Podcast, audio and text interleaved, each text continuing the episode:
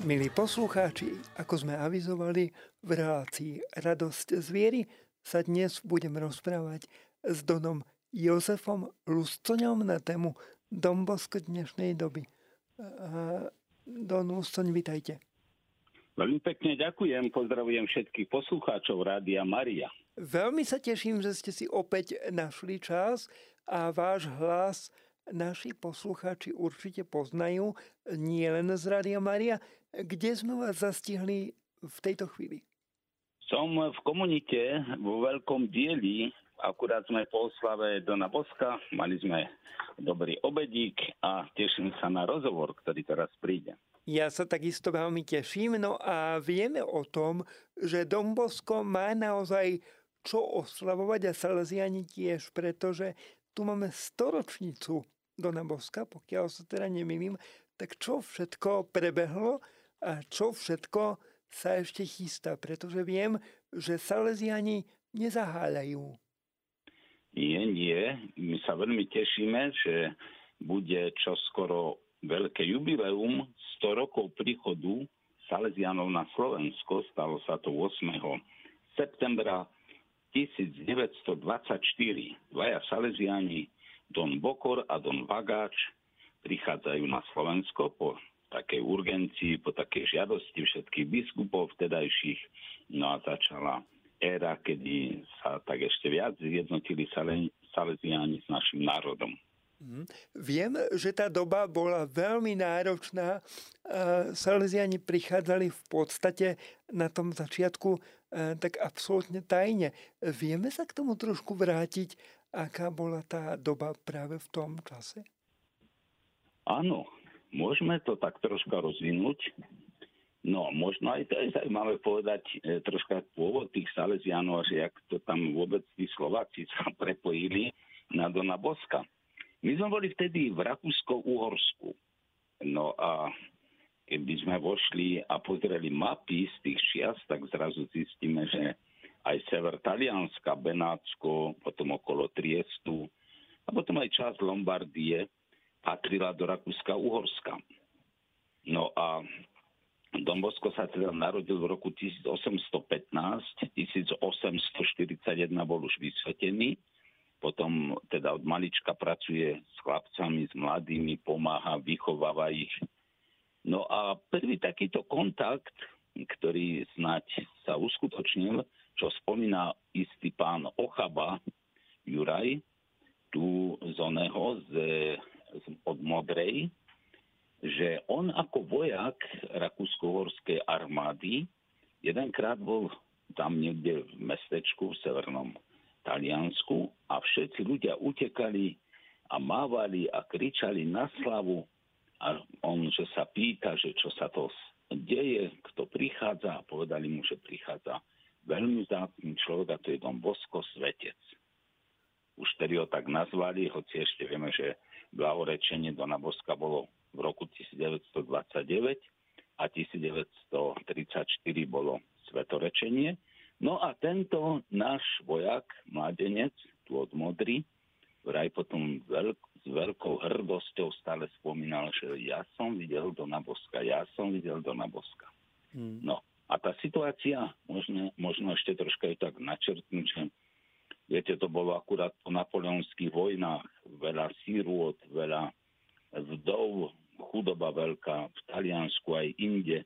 Potom prišli tie revolučné roky 1848, opäť veľké bitky a, a teda aj Taliansko kontra Rakúsko, pretože Taliani sa chceli zjednotiť. E, vieme, že aj Garibaldi mal veľký vplyv, to by sme tak silno ušli do histórie. Vieme, že aj pápežský štát vtedy ešte bol, ale že končí.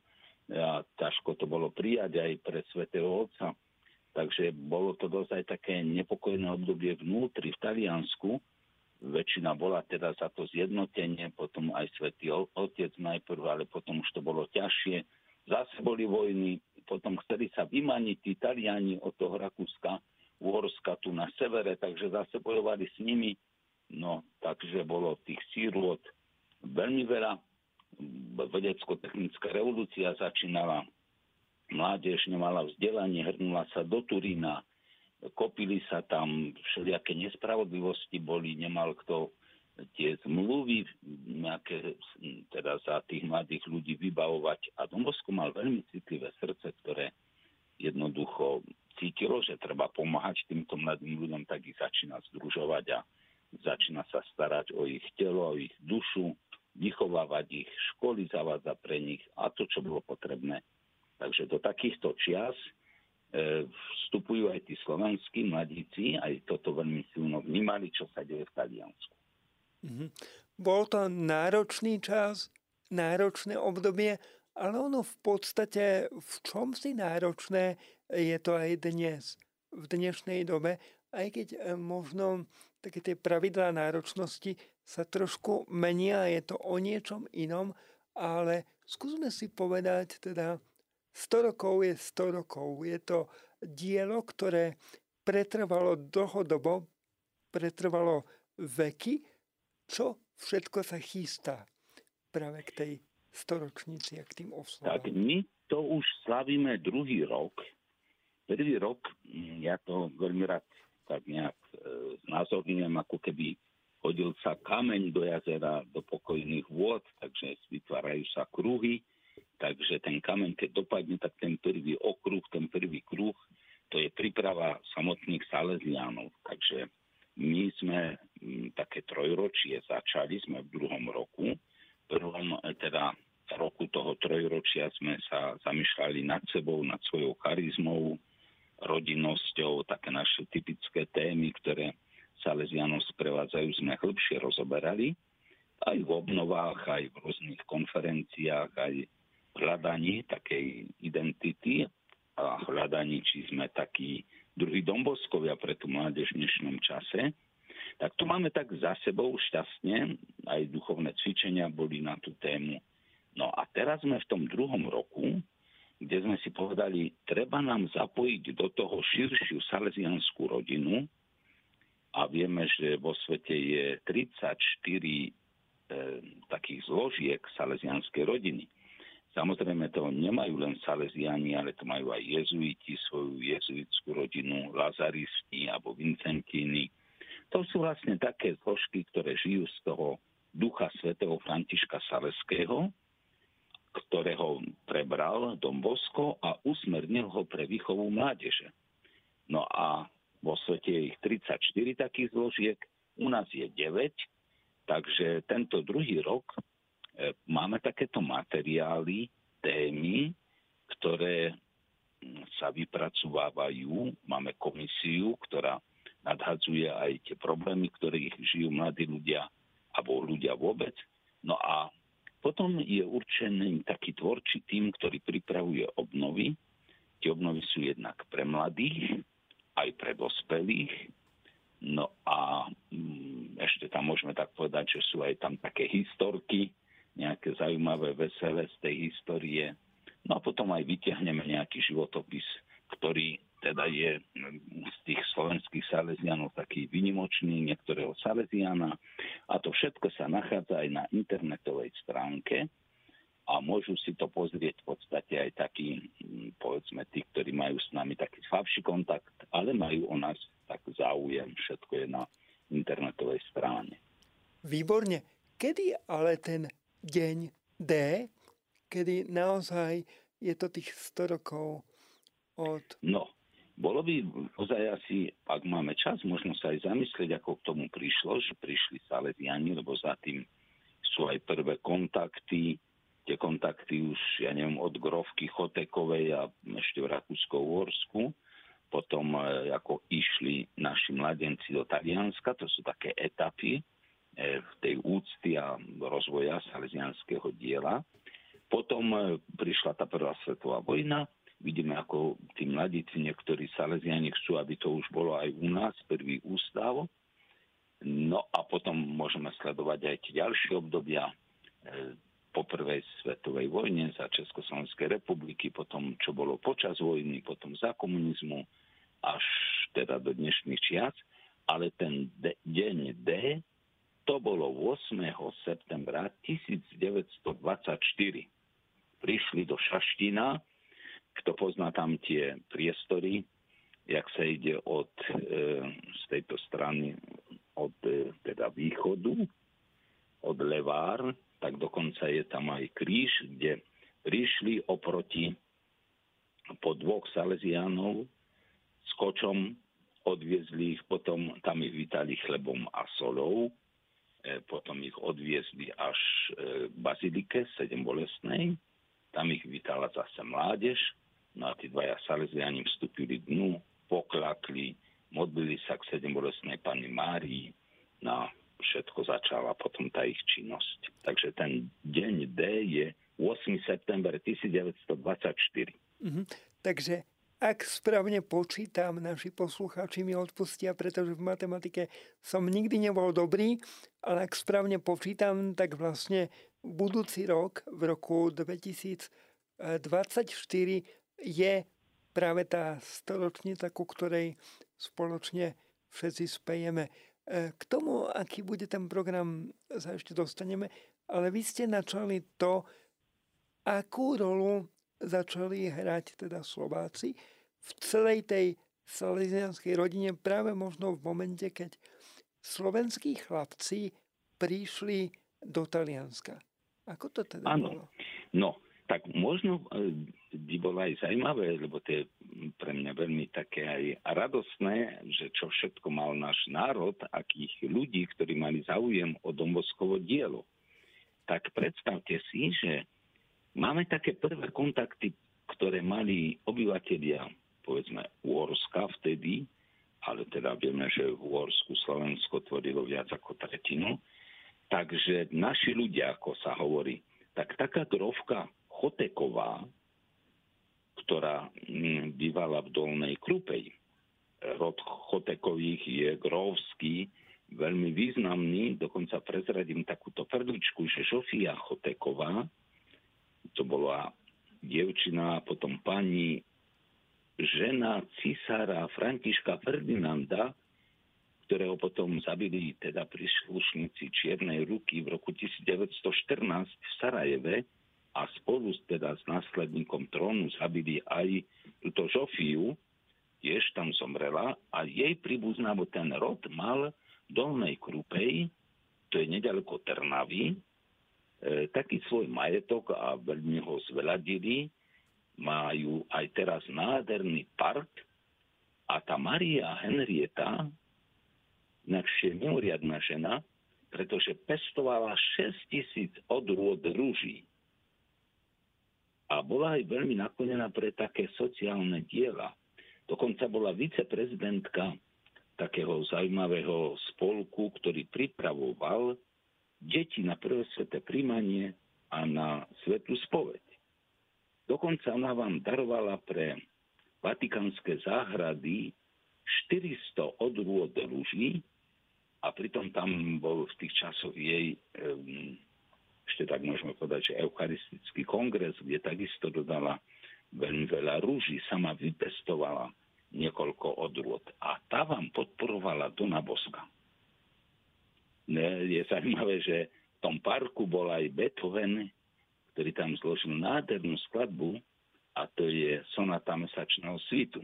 Bol som tam nedávno a brele odporúčam ísť pozrieť aj poslucháčom, ak chcú sa nadýchať také romantiky, krásne to na jeseň a takisto potom, keď tie rúže zakvitajú. No, ale tak toto je taká osoba, o ktorej vieme, že podporovala Dona Boska. Mm-hmm. Potom bol veľmi zaujímavý Jan Bol, to bol duchovný otec Budmericia, ktorý chorlavel, nevedel sa nejako uzdraviť a tak mu kto si povedal, že je taký kňaz, ktorý robí aj zázraky a či by mu nepomohol, tak s takou pokorou napísal Don Boskovi a ten mu odpísal vlastnoručne, aj ho požehnal a ako potom tvrdil tento duchovný otec, vyzdravel a už nemal ťažkosti s chorobami. Hm. A zachoval sa nám list z roku 1886, dva roky pred smrťou Dona Boska. E, práve dneska máme my Salesiani veľký sviatok, pretože ho oslavujeme, Dona Boska výročie jeho smrti.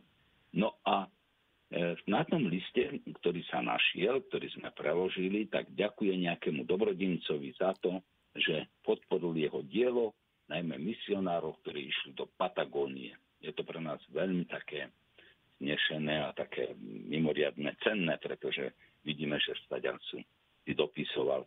No a potom sú aj ďalší takí Kelečený, pán dekan, alebo Moritz, Pálfi, Pálfi, rodina Pálfiovcov bola vždy katolická však, tak ten tiež podporoval Dona Boska. Takže máme také, to je tá prahistória, protohistória Salesianov. No a môžeme teda jedno ešte povedať, že Don Bosko vždy robil geniálne ťahy. Že tá jeho myšlienka prenikla z Talianska do Rakúsko-Uhorska, šírila sa tu a on vám ponúkal aj v tých ústavoch Taliansku možnosť študovať pre chlapcov zo zahraničia a to nielen pre mladých, alebo teda takých, e, povedzme, 14-15 ročných, aby začali celý ten vyučovací proces, ale aj pre neskoršie povolania. A to je zaujímavá téma, pretože tam už niektorí zabrali na toto a vydali sa do Talianska. A tak sa práve Slováci dostali aj bližšie k Donu Boskovi. Tým, že aj Slováci mali, tak povediac, priamy kontakt e, s Donom Boskom, e, tak mohli potom jeho myšlienky, možno spiritualitu, práve tú, ktorú on šíril, šíril skrze Salesianov, priniesť aj na Slovensko. Kto teda bol ten možno taký prvý púčik, ktorý naozaj priniesol, alebo kto boli práve tí ľudia, ktorí priniesli myšlienky do Boska tak bližšie na Slovensko, tým, že mali možnosť zažiť priamo spoločenstvo s ním aj v Taliansku. Áno, no, môžeme teda takto nejak povedať, že veľmi k tomu prispela tlač, pretože prvý životopis Dona Boska napísal pán dekan Pavol Jedlička a bol vydaný v spolku svätého Vojtecha v roku 1899 ako podielová kniha, takže sa dostala do mnohých a mnohých rodín. Ale stále sme ešte vtedy e, boli súčasťou Uhorska, alebo širšie ešte Rakúsko-Uhorska. No a bol tam taký veľmi nadšený kňaz Salesian, volal sa Zaferi, e, ktorý dával také, taký časopis, ktorý je taký typický pre salesianskú rodinu, ktorá ich zjednocuje, salesianské zvesti. No a dá sa povedať, že on to tak šíril a vypisoval a mnohé veci preberali potom aj e, naše slovenské časopisy, napríklad časopis Sveta rodina. No a na tieto takéto správy tak z Jura pri Bratislave išiel, pardon, išiel jeden mládenec e, priamo už do Talianska, chcel sa stať kniazom, volal sa Hubek a on šiel aj na misie potom, bol to prvý salesianský misionár Slovák. No a druhý, o ktorom tak si istotou vieme, bol don Ladislav Stano z Ružomberka. A tiež vstupoval do noviciatu 1905. No ale títo chlapci boli všetko ešte vonku, pretože nedalo sa u nás. U nás nevznikol ešte takýto ústav. Prvý ústav v Rakúsko-Uhorsku vznikol síce v roku 1885 v Trente, to je dneska v Taliansku, však vtedy to bolo ešte Rakúsko-Horsko, ale tam jazyk bol e, nemecký a proste to len sa vedelo, že tam to je. No, ale tá myšlienka sa ujímala, ujímala a prichádzajú ďalší, taký Jozef Ďurica, William Pagáč, František Sersen. Takže hm, počet, je to veľmi inakšie zaujímavé sledovať, ako ten Boží duch ich tam, kde si našiel na tom Slovensku, v tých rôznych dedinkách, od rôznych remesiel, taký William Bagáč, mali podnik na výrobu brinze, a síce on, keď ju predávali vo Viedni, tak naučil sa aj po nemecky, on tak slúžil, ale cítil a mal túžbu stať sa e, salesianom, kňazom. Tak našiel túto cestičku. jeho brat, e, on ani tak nevedel v začiatku o tom, že nejakí salesiani sú, ale cítil potrebu vnútri v sebe, že treba, že má nasledovať pána Ježiša ako kniaz.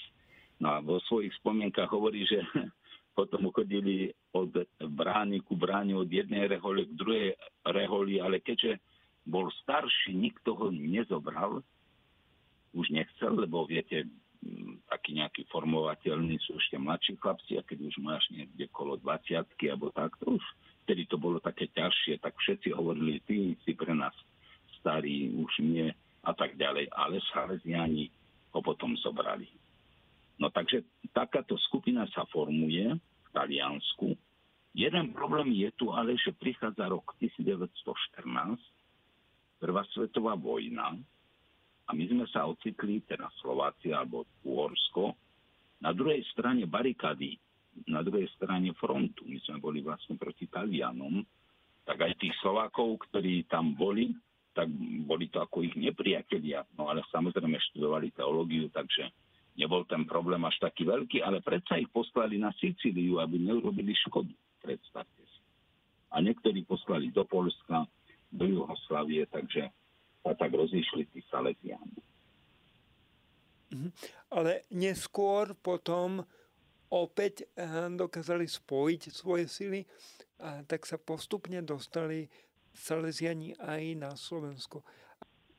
Tak zdalo sa, že bude dobre, keď tí zaujímcovia o salesianský život, keď pôjdu do Polska. A tam už boli Salesiani v Osvienčime a dokonca niektorí tam išli, No ale vznikala Československá republika prvá a vzniklo napätie medzi Poliakmi a Slovakmi, pretože my sme tam prišli o tú Hornú Oravu aj o časť Spíša, no tak zistili aj predstavení aj tí Slováci, Vagač tam bol, William, už ako Salesian, že nie je to v poriadku, lebo s tými Poliakmi je trenica o tieto územia, taká nevraživosť. Tak čo robiť? A vznikli také dve koncepcie. Jednu zastával Salesian William Vagač, ktorý hovorí, že treba zriadiť čím skôr na Slovensku ústav salesianský. A František Sersen, ktorý ešte nebol kniaz a študoval v Ríme, v Sakrokuore, teológiu, ten videl, že to je taká cesta, áno, tam to má dospieť, ale zatiaľ treba už vychovávať nejakých mladých a boli výpravy, ktoré brali chlapcov zo Slovenska a dávali ich na štúdia, prosím pekne, do Talianska. No a to vám je, musím povedať tie epizódky, lebo ja sa nadchýňam na tou odvahou týchto chlapcov. Predstavte si, že 14-roční, možno aj mladší chlapci idú z domu do Talianska študovať. No, tá mamka Sersenová, Spačinciach, tam oni stadiaľ pochádzajú. A keď prišiel taký zaujemca, lebo to sa písalo v tých novinách, tak ona dala zametať chlapcovi, pozametaj, alebo choď vykydať hnoj, alebo choď na zahradu, kým akože čakali na jeho syna. No a ona mu potom tak aj vraj hovorila, že o, tento je veľmi súci, tento je komunikatívny, tento je pracovitý, joj, toto je pánšťa, z toho nebude nič. Čiže nejaký taký prvý výber e, mala tá mamka. No a oni sa zhromažďovali a pomohli Salesianom vtedy aj františkáni, aj jezuiti v Trnave, pretože aj tam sa e, teda tí chlapci zhromažďovali. A ešte aj to si predstavte, že išlo, išli po Slovensku, ale to robili nielen naše rehole, e, naša rehola, to robili aj iní v tom čase, že prešli e, reholníci, prišli za pánom farárom, ten vyhlásil, prechádzajú tu reholníci, keby ste chceli dať synka na štúdia, o dva týždne budú prechádzať okolo, večer je stretnutie s tými reholníkmi, odpovedajú vám na otázky, ktoré chcete. No tak sa aj stalo. No a potom o dva týždne ich pozbierali. Kto chcel teda však, so súhlasom rodičov. A, takže E, aby sme to tak mm, vyjasnili, zrazu vznikajú v Taliansku e, slovenské teda gymnázia, povedzme, alebo školy, kde sú aj česky, Moraváci najmä chlapci, ktoré vedie František Sersen jednu a druhú skupinu pri Turíne, pri Turíne Bagač a ďalší Psársky a takýto. No ale toľko bolo tých chlapcov a zaujemcov, že zrazu to nestačilo. Mm-hmm. Tak sa rozrastali a rozrastali. Máme fotografie z roku 1921, tam ich je na tej fotografii asi 15, o rok tam ich je už možno 30 a potom ďalší počet rastie a rastie to prudko a mnohí z nich idú teda do noviciatu k Salesianom, niektorí sa vrátili, ako to už býva, ale počet rastie. Mhm. O dnešných mladých sa hovorí, že možno sa nevedia rozhodnúť, nevedia mať e, práve tú odvahu. Hovorí sa o tom, že počet povolaní klesá. A vy tu spomínate 13, 14 ročných chlapcov, ktorí mali odvahu ísť dokonca do Talianska. Čo ich podľa vás motivovalo a čo nám chýba dnes? No, ja si myslím, že príčin, prečo nie povolaní, je veľmi veľa. E, ako pozerám na tých mladých ľudí, teším sa, že sú to zdraví, majú dobrý genetický fond, tak to povedzme sú vokabilní, čiže mm, osloviteľní pre to povolanie, majú taký prirodzený základ, čo je veľmi dobré. Avšak, čo chybuje dnešným mladým ľuďom je rozhodovanie, schopnosť rozhodnúť sa vtedy títo chlapci aj dievčatá, oni museli pracovať, oni sa museli rozhodovať každú chvíľu, oni mali aj kontakt s tou motou a stvárňovali ju a museli hľadať riešenia, ako, ja neviem, vyživiť, ako aj zarobiť, ako podporiť rodinu, ako byť chudobný, ako sa rozdeliť, ako slúžiť druhým. To vznikalo aj z tej chudoby, ale aj z toho, že z tej potreby potom každá rodina keď číta životopisy tam týchto rodín, tak 8, 10 dieťa, z 11 detí, zo 7 najstarší, druhý najmladších z 9, aj bolo veľa detí. To, oni sa nebali tých detí, aj to, aký, aký je to paradox, však, že chudoba a deti príjmajú a neboja sa. Takže toto. A potom ešte si myslím, že dnešné ponuky, to je to je svet ponúk. Každý kričí, kup si ma, zober si ma, zakúsi ma, dám ti príjemno. A ak prevládne konzum, tak jedna schopnosť človekovi sa ubíja a to je zmysel pre duchovno.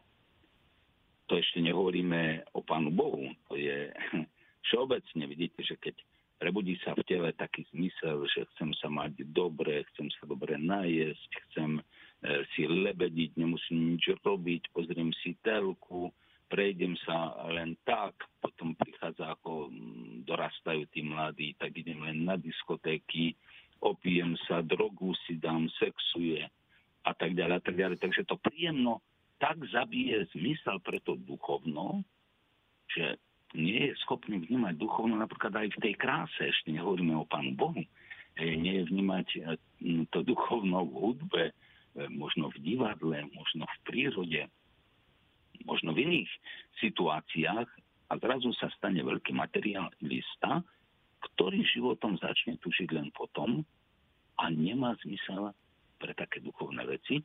A to aj pán Ježiš povedal tomu Petrovi však, keď chcel inú cestu. A toto je tiež veľký problém. E, deti to ešte vedia, ale my to potom také ani možno nechtiac, a skôr to pripisujem nevedomky, ale že zabíjame ten duchovný zmysel a potom vychováme takých materialistov, ktorí egoistov, lebo za tým je hneď egoista. Chcem sa mať len ja dobre. Ak ich nenaučíme robiť, slúžiť, tak človek sa uzavrie a hľada väčší kus rezňa, ako sa hovorí. No. Mm-hmm. Tak, ale okrem toho ešte sú ďalšie príčiny. Jasné. A čo podľa vás je tým kľúčom, eh, pre ktoré vlastne myšlienky Dona Boska pretrvali a odolali možno eh, tým turbulenciám, ktoré máme v dnešnej dobe, kedy máme mnoho prúdov, mnoho smerov, ale to, čo hovoril ako na Dom Bosko, eh, prežilo všetko toto. Ako je to možné?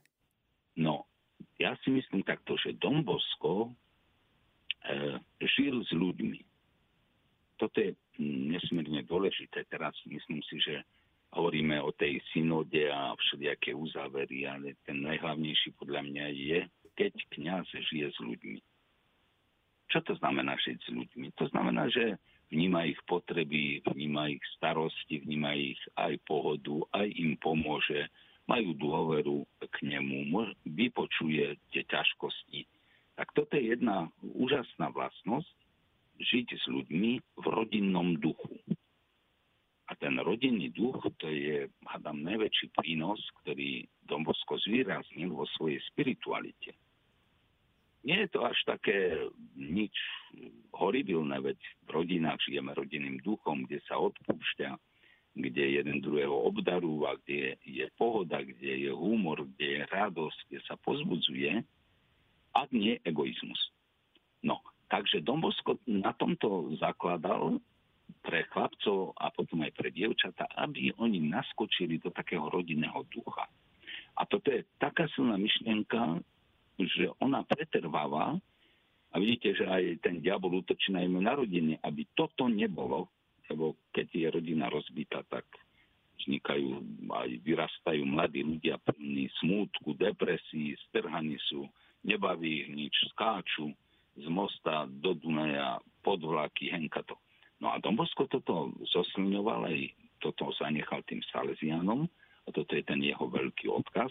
No a o to sa snažia aj teda Salesiani, a našiel Františka Saleského, ktorý toto podpor, podporoval. On priniesol tú spiritualitu 450 rokov pred druhým Vatikánskym koncilom.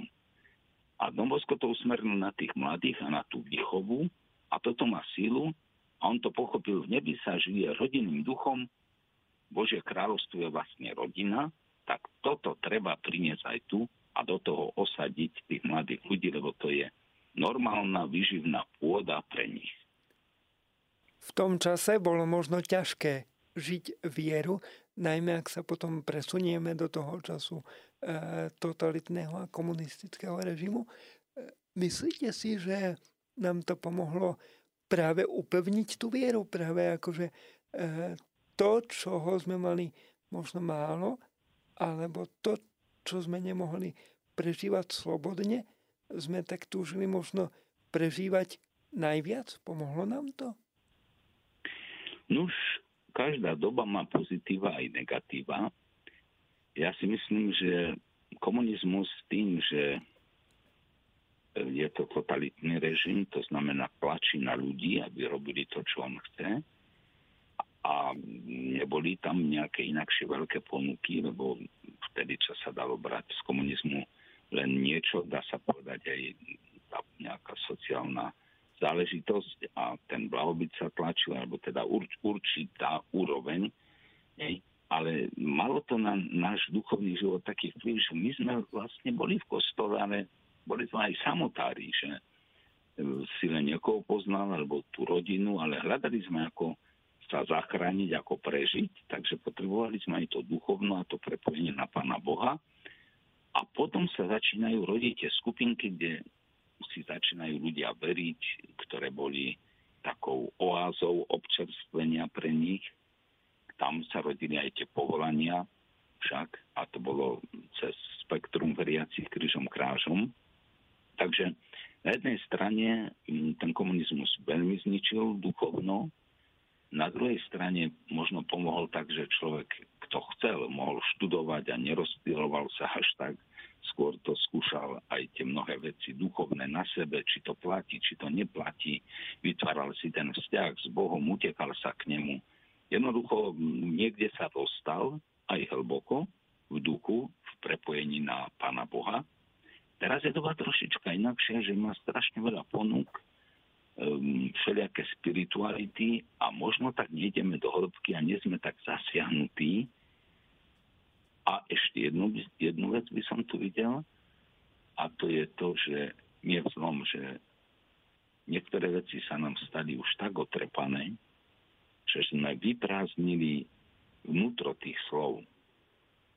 Ja neviem, pojem, kto si čo predstaví za slovom zbožnosť Hej, že ani možno si myslím, že mnohí mladí ľudia aj v kostole vypínajú, či počas kázne, alebo e, počas aj tých slov liturgických, pretože nemajú odskúšané a nažité, čo majú cítiť pod tými slovami.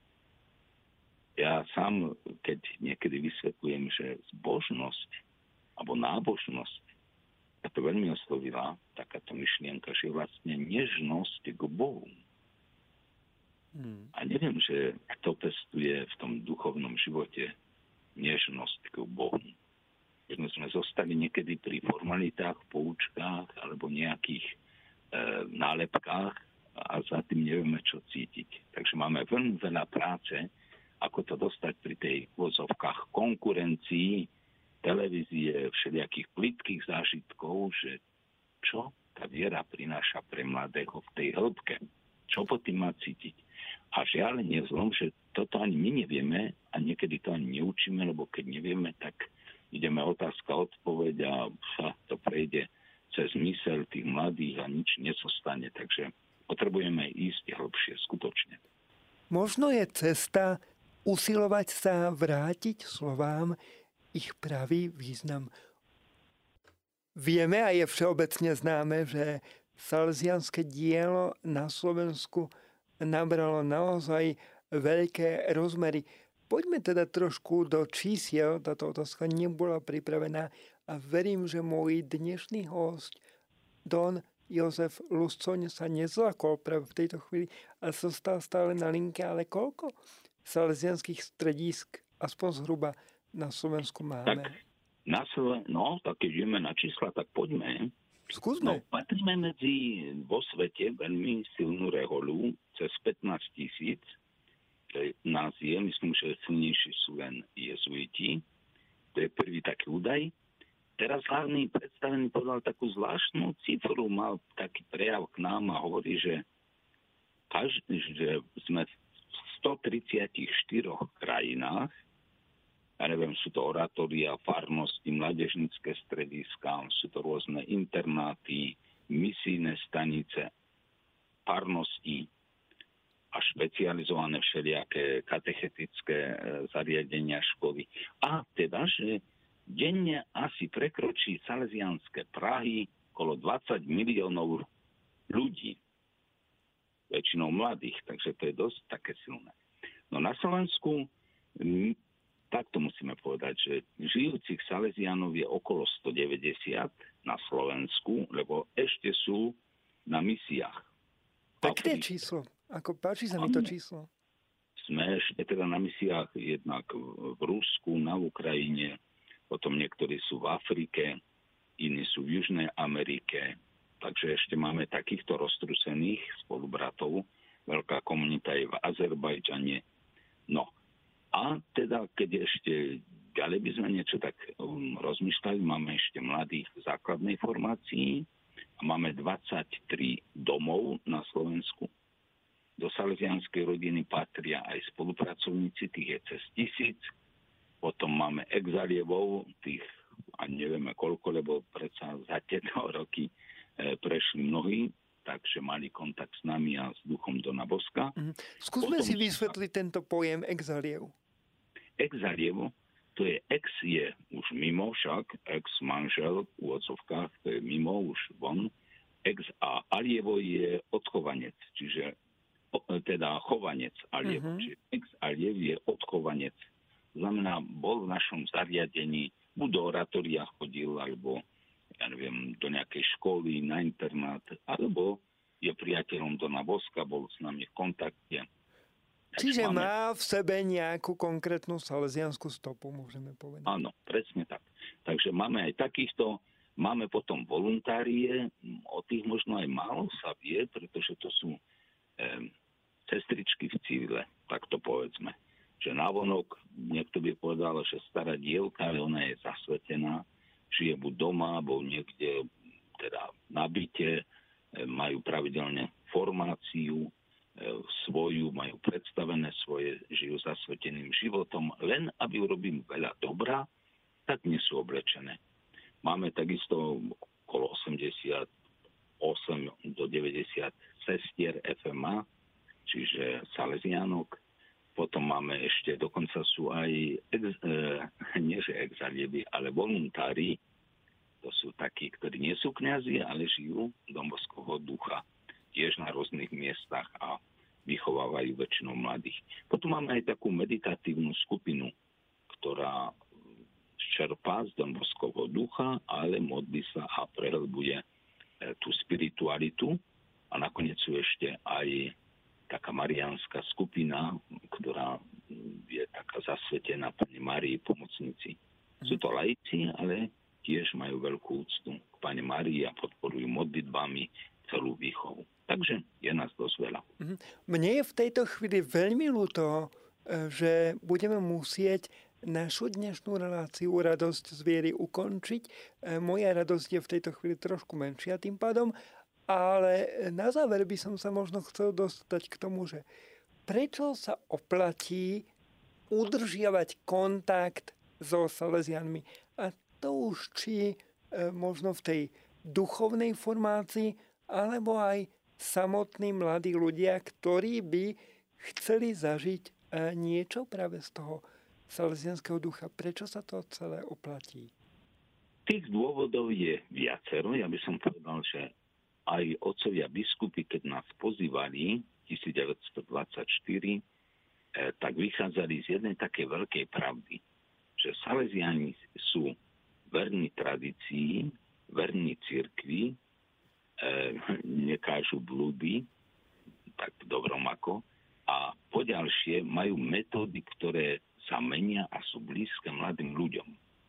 Uh-huh. A ja si myslím, že ten, ktorý by aj k nám prišiel, alebo teda chcel načerpať e, teda tú vieru a poukriať, tak nájde rodinného ducha, kde je každý prijatý a ak nie ten sa redia naozaj vo veľkom kolotočí, tak vždy vypočuje a pozbudí a my aj tak hovoríme, že ako poznať Salesiana. Už tak, že keď vojde do nejakej situácie, tak potiahne tú situáciu k dobru a tak, aby zanechal úsmev a radosť medzi ľuďmi práve tam do tej situácie a pre tých, ktorí sú v tej situácii. Takže toto je také domboskovo, že potiahnem situáciu k dobru, do radosti, do veselosti.